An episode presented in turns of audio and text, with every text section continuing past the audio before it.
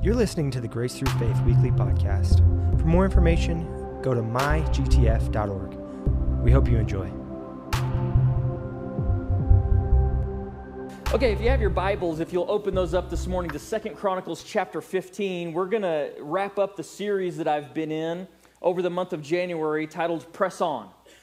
And in this series, We've been talking about what it means to press on and to forget what's behind. You know, this is what Paul says in Philippians chapter 3. He says, But one thing I do, forgetting what lies behind and straining forward to what lies ahead, I press on toward the goal for the prize of the upward call of God in Christ Jesus. And as we kind of enter into a new year, there's a, there's a really big thing that needs to happen in all of our lives whenever we've struggled such a difficult year like last year, and that's to turn the page to turn the page, and that doesn't mean that there's not going to be any more difficulties in this year. It just means that we're going to press on with the good thing, the upward call of God of what He wants to do in our lives this year.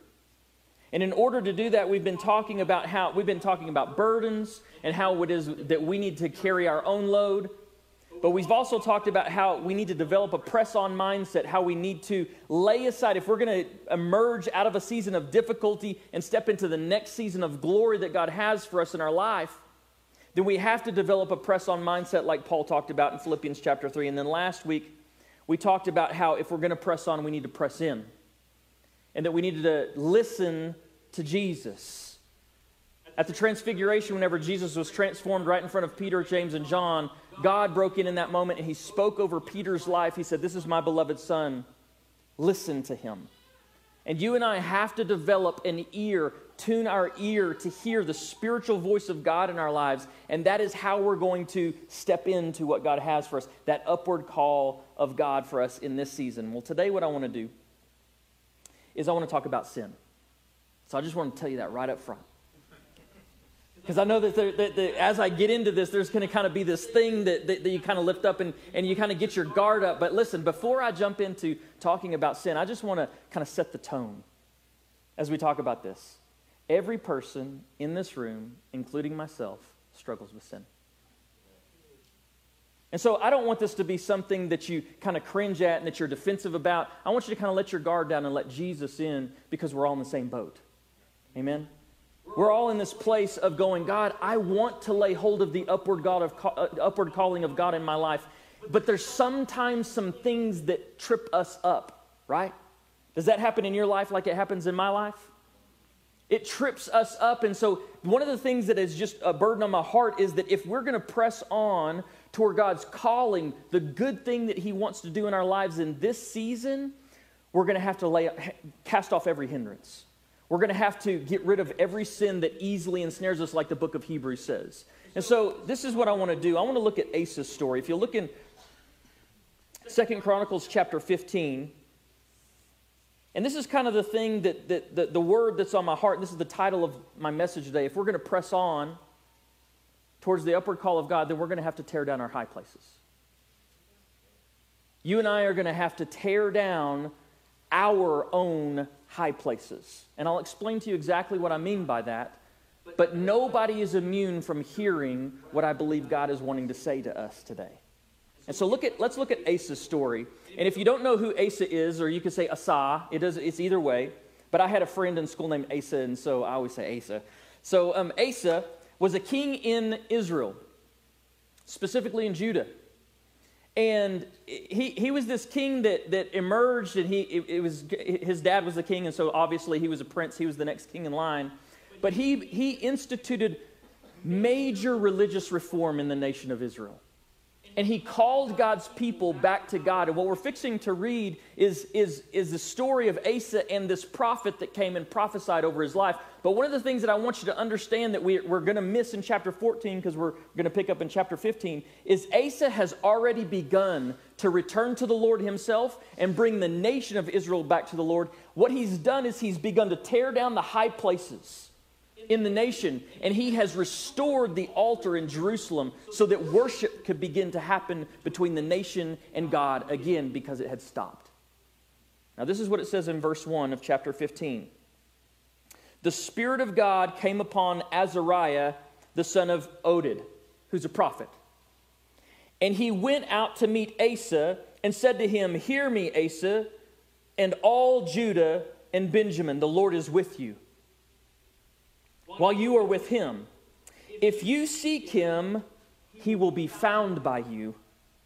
But if you forsake him, he will forsake you. For a long time, Israel was, out, was without the true God, and without a teaching priest, and without the law. But when in their distress they turned to the Lord, the God of Israel, and sought him, he was found by them. In those times, there was no peace to, to him who went out or to him who came in, for great disturbances afflicted all the inhabitants of the lands. They were broken in pieces. Nation was crushed by nation and city by city, for God troubled them with every sort of distress. But you, take courage. Do not let your hands be weak, for your work shall be rewarded. Verse 8 says, And as soon as Asa heard these words, the prophecy of Azariah the son of Oded, he took courage and put away the detestable idols from all the land of Judah and Benjamin and from the cities that he had taken in the hill country of Ephraim. And he repaired the altar of the Lord that was in front of the vestibule of the house of the Lord. And he gathered all Judah and Benjamin and those from Ephraim, Manasseh, and Simeon who were, who were residing with them for great numbers had deserted to him from Israel when they saw that the Lord, his God, was with him. They were gathered at Jerusalem in the third month of the, fifth, um, the 15th year of the reign of Asa, and they sacrificed to the Lord on the day from the spoil that they had brought 700 oxen and 7,000 sheep. And they entered into a covenant to seek the Lord, the God of their fathers, with all of their hearts and with all of their soul. But whatever, or whoever rather, would not seek the Lord, the God of Israel, should be put to death, whether young or old, man or woman. They swore an oath to the Lord with a loud voice, and with shouting, and with trumpets, and with horns, and all Judah rejoiced over the oath. For they had sworn with all of their heart, and had sought him with their whole desire, and he was found by them. And the Lord gave them rest all around. Now, here's the thing that I want you to see as we kind of read this, this passage of Scripture. I know that was a long passage of Scripture, but this is a profound moment in the nation of Israel's history. Because one of the things that you see is as this prophet comes, he makes a prophetic declaration over Asa's life and the nation of Judah, but he also gives a promise. And he says this if you seek him, he will be found by you. That's something that you and I can put our faith in today. And as, as, as the prophetic words and the ministry was happening from the platform after worship this morning was a reminder to you of that. It doesn't matter what you've done and how you failed. It doesn't matter what sin issue you struggle with. If you seek God, He will be found by you. He's not hiding, He's not elusive, and He's not rejecting you because of what you've done. He is eagerly desiring for you to turn away from your idols and from your sin and turn to Him, and you will find God. Now, as Asa hears this word, he begins to reform the nation. He tears down their high places and he begins to, to call the nation of Israel back to the place of worship and he repair, repairs the altar of God. So, what are these high places that he tore down? Because if you want to press on into the upward calling of God in your life in this season, you're going to have to tear down your own high place. You may have more than one. And one of the things that I want you to see in this is these were real places, but it serves as a reminder to you and I today of the spiritual truth that was practiced in Asa's day. Is that if they were going to seek God to the place where they found God, they were going to have to sacrifice some things and they were going to have to change some things. See, the high places in Israel were literally that. They were the high places. They were the hilltops and the mountain summits. And whenever you would climb a, a, a mountain or you would, you would um, travel and you were at, a, at the top of a hill, typically you would find an altar that was there for worship. And typically that altar was erected to an idol. And so you might find a statue there, and, you, and in that place, you would make sacrifices to foreign gods, not Yahweh, not the God of the nation of Israel because he declared that there would only be one place that they would offer sacrifices to him, and that was the altar of the Lord in Jerusalem in the temple. And so these high places that Asa was beginning to tear down were literally that. They were altars that were built to other gods besides their God. And as they begin to tear these altars down, basically what they were recognizing is that Israel, they had taken the worship of God away from him because it had stopped and given it to somebody else. Now, you and I, we don't make sacrifices like that, do we? Praise God. There has been one sacrifice for all time that was made 2,000 years ago, and He is this pure, spotless Lamb of God. And so you and I don't have to make sacrifices anymore because the propitiation that washed our sin away has already been done. It is finished. So we don't have to do that anymore. But listen, nonetheless, like, like this, this is a spiritual thing that Asa and the nation of Israel is doing in order to realign their life, realign their hearts, and realign their worship with the true God. And so, as you think about this, these high places in the nation of Israel became an indicator. If you read through the book of First Kings and Second Kings, First Chronicles and Second Chronicles, you're just going to see the history of king after king after king. And one of the things that you'll begin to see is this rhythm that happens in the nation of Israel's history. They would have a king that was set in like King David, who was a man after God's own heart, and God's blessing was on the nation because of David, the king. But then there would come another king, and he would do evil in the sight of the Lord and he would stray away from the God of Abraham, Isaac, and Jacob, the God of the covenant of Israel. And he would begin to worship other idols. David's son was the first one that began that Solomon. And he would begin to allow his heart to be divided. And as his heart strayed from the Lord, the nation began to stray from the Lord, and God's blessing was removed. Difficult times happened whenever the kings, the rulers of the nation of Israel, did not serve the Lord with their whole heart and did not lead the nation into a place of serving them. They would build high places and they would begin to worship other idols, other gods, and then they would stop offering worship to God that He asked for. Now, here's my question, and then we'll kind of move into some more practical things. How many of you would be okay with your spouse or your boyfriend or your girlfriend stepping out on you and dating somebody else. Oh, I just got uncomfortable. Nobody, right? I know that there's some people in this day and age that that's kind of an acceptable thing, but I would suggest to you that it's not a natural thing to be acceptable. Because the first thing that you start thinking about is if I married my spouse, that's kind of an exclusive relationship, isn't it? I should be getting a lot more amens right now. It's a really exclusive relationship. And so, whenever you have a boyfriend or a girlfriend, or even in the case where you're married and your spouse begins to love another, there's a huge breach. Would you not agree? It's no different in our relationship with God. Now, listen. Remember the tone that we set. Every single person in this room has done this. We've all done it.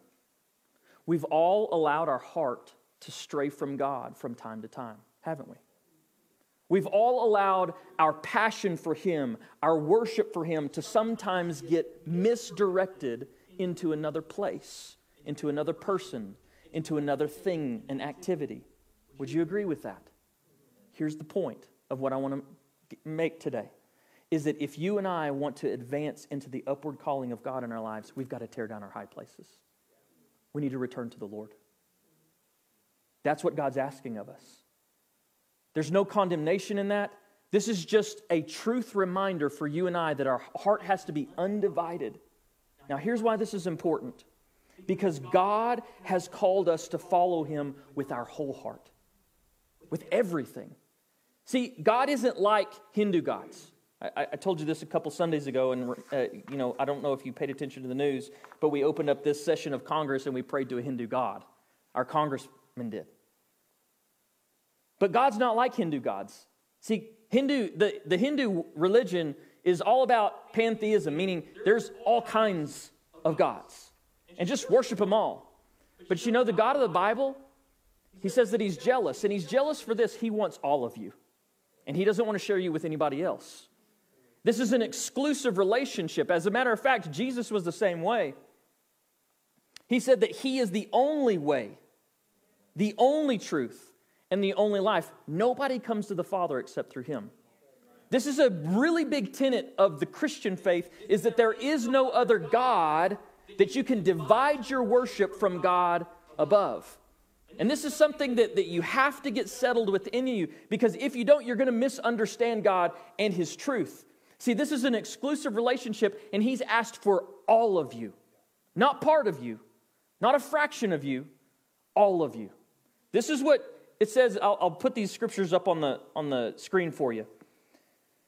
But this is what wholehearted devotion looks like, and this is what God is asking for. This is Yahweh in the Old Testament, right before and when he's giving Moses the Ten Commandments. He says this in Exodus chapter 20 I am the Lord your God who brought you out of the land of Egypt, out of the house of slavery. You will have no other gods before me.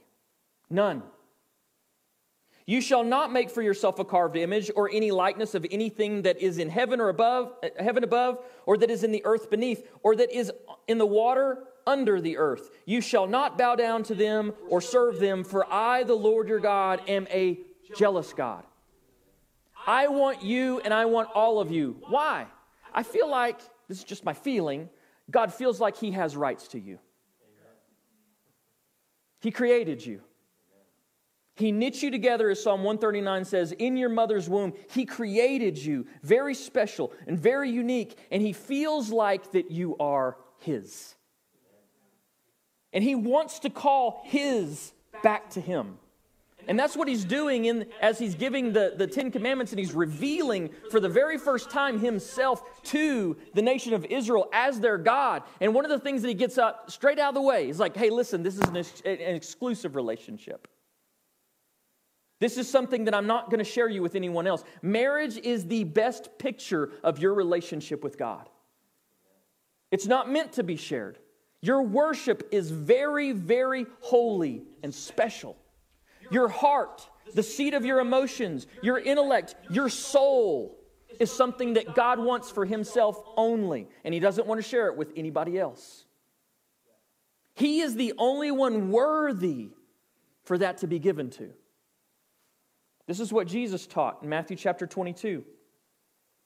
Love the Lord your God with all, with everything not part of, with all your heart and with all your soul and with all your mind. This is the first and the greatest commandment. And the second is like it love your neighbor as yourself. All the law and the prophets, all of this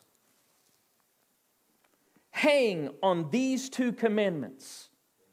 Love the Lord, your God, with everything, and love your neighbor just like you would love yourself. If you do that, you're going to live a life that's pleasing to God. But here's the reality sometimes we have a hard time with it. Sometimes we allow our heart to be divided. Sometimes we get selfish. I do. And sometimes we stray, just like the nation of Israel did over and over and over again. We stray from the Lord and we get off track. And whenever we do that, one of the things that we have to come back to is have a moment of realignment with God where we say, God, I've allowed my heart to begin to, uh, to, to give my passion, to give my love, and to give my best to other things besides you. And you begin to repent and tear down those high places. See, like the nation of Israel, you and I sometimes get away from our faith, don't we? It becomes lesser of a priority. And especially in this season where, where we were coming out of with COVID, when everybody's trying to social distance, it was just hard sometimes to stay connected as a church, right? And in it, it, this is to me there is there's just this understood thing that this is going to happen. This is something that we're going to be struggling with obviously. Whenever our hearts can't come together. I don't know about you, but there are moments in my life whenever I recognize, God, I'm not giving you my best. I'm just kind of going through the motions. And if that's where you find yourself right now, this is an opportunity to tear down your high places. Have you stopped worshiping God and started worshiping another? Now, I know a lot of us would say, well, maybe I've gotten a little off track in my faith, but I haven't started, you know, worshiping idols. Maybe that's true, but you're halfway there. See, whenever we allow our worship to God to become misdirected, we're halfway there to idolatry. See, one of the things that happened with the nation of Israel that we just read is they allowed the altar of God to be broken down, mean, it didn't get used. It was in disrepair. And so they stopped that. But then there's this thing that you and I have to confront worship is going to happen in your life, whether you realize it or not. You were created to worship, and you will always worship. The only thing that changes is the object of your affection. Do you agree with that?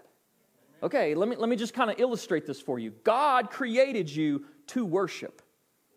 And whenever I'm not directing my worship to God, it gets directed to hobbies, relationships. It gets directed to other activities that distract from time to time, career. Now, none of those things are bad. Those are amoral. Those are not good or bad, right? Some of the objects, I'll, I'll give you uh, uh, one of the, the hobbies that I love is fishing, the other one is golf. But those things can become unhealthy in my life if they get elevated to a place that they're not supposed to be. Amen? They're amoral. They're not good, they're not bad.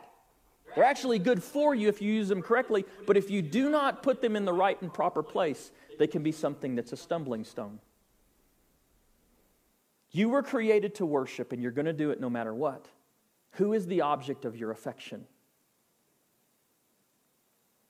Now, I know that all of us have strayed. All of us have struggled with idolatry in one form or another. So I want to talk this morning about whenever you find yourself in that place of being stuck, how to get out. I read you this verse a couple of weeks ago whenever we first started this series, and it's in Galatians chapter 6. Just going to read you one verse of this. But Paul says this He says, Brothers, if anyone is caught in any transgression, you who are spiritual should restore him in a spirit of gentleness, but keep watch on yourself lest you be tempted as well. I want you to think about that because there's a really interesting word that's in that passage caught. All of us have struggled with transgression, but there's this, this, this, this thing that Paul says. He says, But whenever you find yourself caught in a transgression, that word caught means to overtake someone before they can flee or conceal a crime. Have you ever been caught with your hand in the cookie jar? I literally have this memory of being at my grandma's house and I got my hand caught in the cookie jar. It was one of those moments where, you know, you weren't supposed to have a snack because dinner was just on the way, and she had those sugar cookies. I don't know if you remember these, but they had the little hole, and they had like big, big sugar. For, for like a five year old, that big sugar. Can I have that other mic, please? I'm going to just go ahead and switch to that.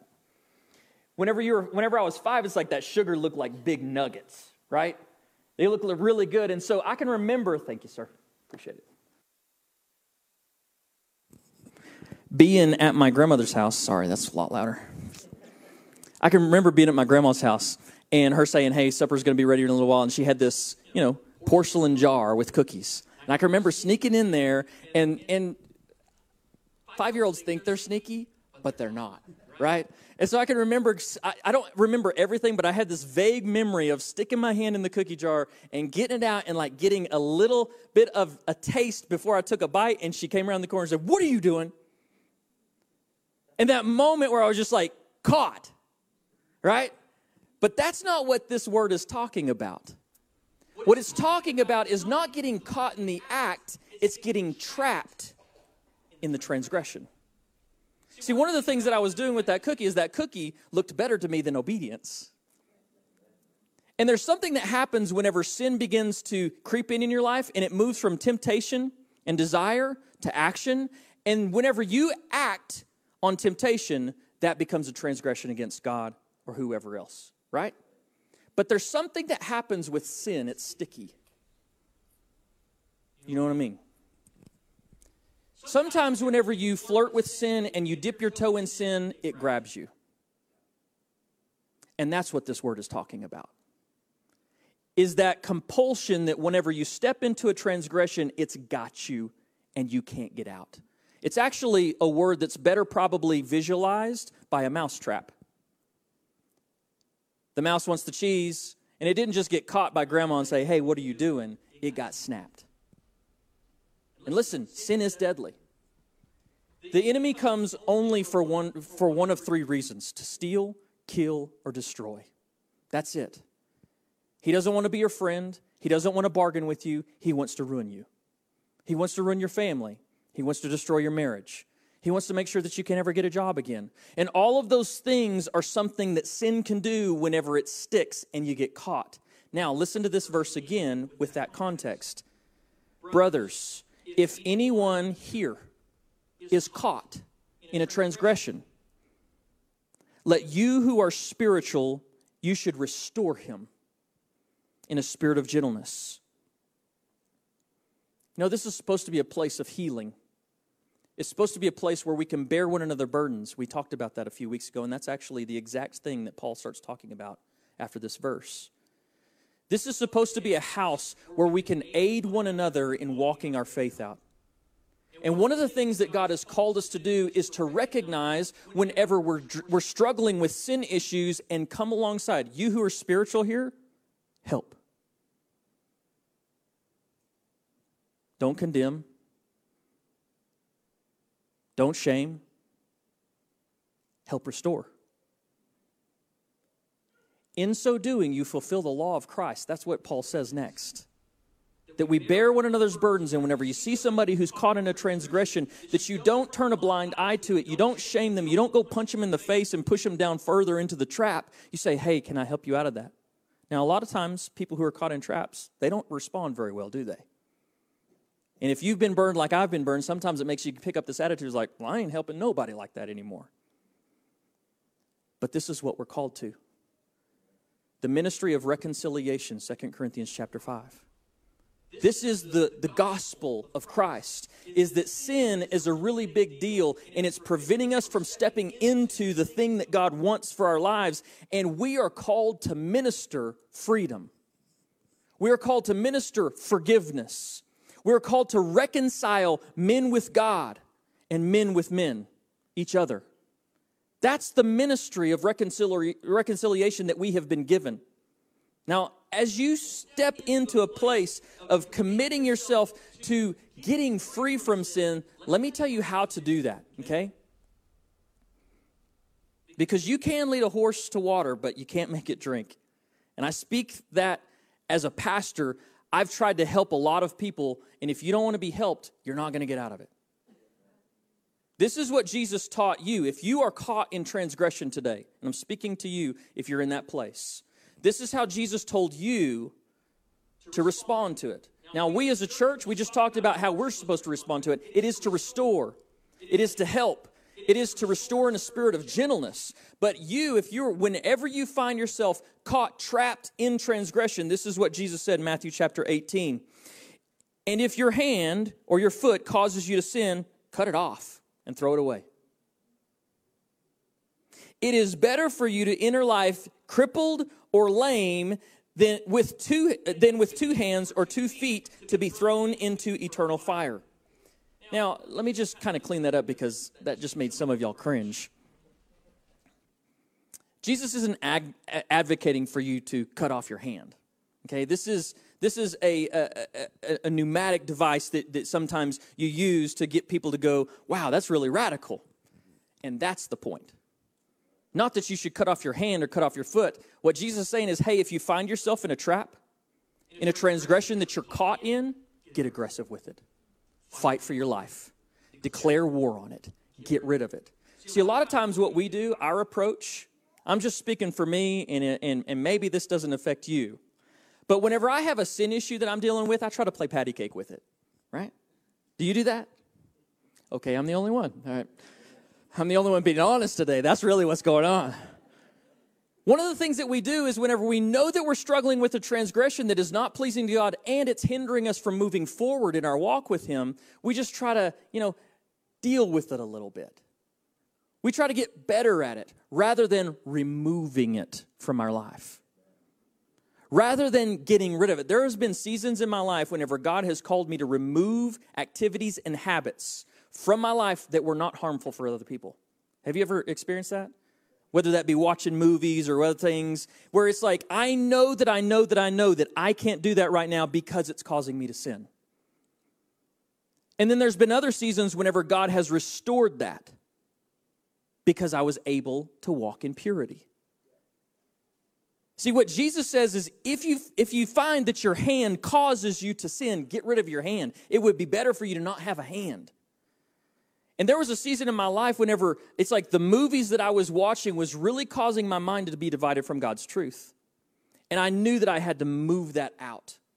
And I would tell somebody, I can remember when, this was one of uh, mine and April's deals whenever we first got married, is like, we didn't go watch rated R movies. And we would tell people that, and they would be like, y'all are weird. And we're like, we need to do this. We were literally trying to clean up a ton of sin in our life because we had just got saved. But I can remember it, we kind of came to this conundrum whenever The Passion of the Christ came out. You remember that? First Christian movie that was rated R. and I was like, well, am I going to go see this movie or not? And I'm like, listen, I'm giving you that as an example to show you just the reality of what Jesus is talking about. Whenever you're ready to change something in your life, you'll get radical with it. It won't change until you get serious. And so if you're if you find yourself caught in the place of transgression, you have to declare war on that thing. Get rid of it completely.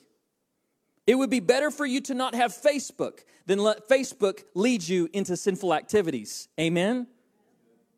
And there may be a season in the future whenever you step into a place of spiritual maturity where God says, hey, you can have this back.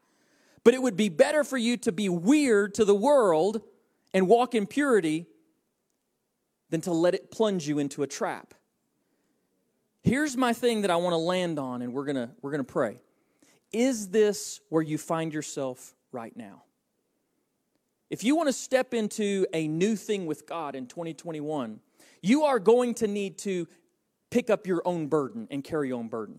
You're going to need to develop a press on mindset where you put aside the thing of the past and you, you reach forward to the upward call of God. You're going to need to, like we talked about last week, press in so that you can hear the voice of the Lord and have that intimacy with Him again. But listen, you're also going to have to tear down your high places. You're going to have to address the, the passion of your heart and go, God, are you really number one in my life right now? Because that's the only seat that He wants to be in in your life. He doesn't want to be number two, and He doesn't want to be number five. Behold, I am the Lord your God. There shall be no other gods before me. None. If you would stand with me this morning.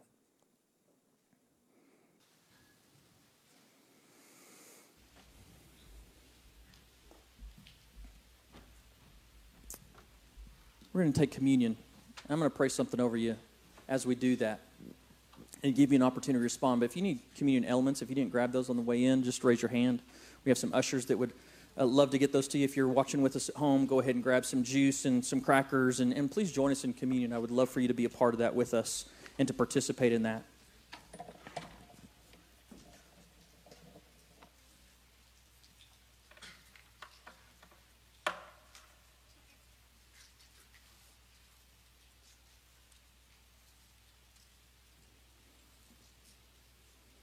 As we celebrate communion, I want to walk you through this this week. You should take the wafer once you get that. The body of Christ was broken for you. As we were commanded to by, by Christ, as He implemented communion, He said, Do this in remember of me. And, and as you take the wafer and, and you break it, you remember that He was literally torn and ripped to shreds for your provision of healing. By His stripes, you're healed. And so, listen, if you're here today and you need God to touch your life in such a way where He puts things back together. He takes the broken pieces of some of the things that we've even done to ourselves and some of the things that have happened to us. Jesus is the one who can put the broken pieces back together. God, we thank you for that and we recognize it. And I pray for every single person who's here today that is broken and needs a touch from you, that need healing in their bodies, God, that need healing in their finances, in their relationships. Jesus, would you be the healing power in their life right now in Jesus' name. You'll just take that breath.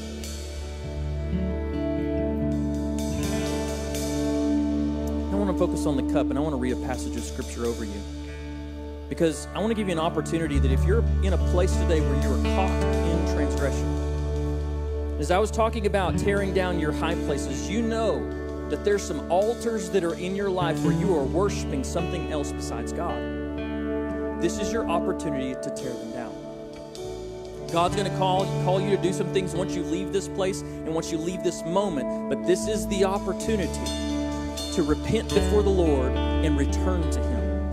And this is good news because this is what Psalm 103 says The Lord is merciful and gracious. He says that over your life today slow to anger, and abounding in steadfast love. He will not always chide, nor will he keep his anger forever. He does not deal with us according to our sins. That's great news. He does not deal with us according to our sins, nor repay us according to our iniquities. For as high as the heavens are above the earth, so great is his steadfast love towards those who fear him. As far as the east is from the west, so far does he remove our transgressions from us. Listen, the breach in your relationship with God can be removed today. As you take your sin before the Lord, listen, he will not deal with you in a way that you deserve to be dealt with. He gives you better than you deserve. He actually gives you the grace and the mercy that you don't deserve. It's so odd that He's that kind, that He's that merciful, that He's that forgiving, but that's who God is. See, that's the reason, that's one of the reasons that He feels like He has a claim on your life because He's the best thing that's ever happened to us. He's worthy to be God in your life. He's worthy to be number one in your life. And so if you have something, I just, I, all of us today, to just lay down at the feet of Jesus and return to the Lord, I want you to just begin to, to offer that to Him in your mind, in your heart. Just begin to confess that before Him today. And Father, we just come to you and we ask that you would wash, that you would wash us clean, that you would help us, give us the strength to return to you with everything that we have. In Jesus' name, amen. If you'll take the cup. Pastor Bo and the worship team is going to lead us in worship.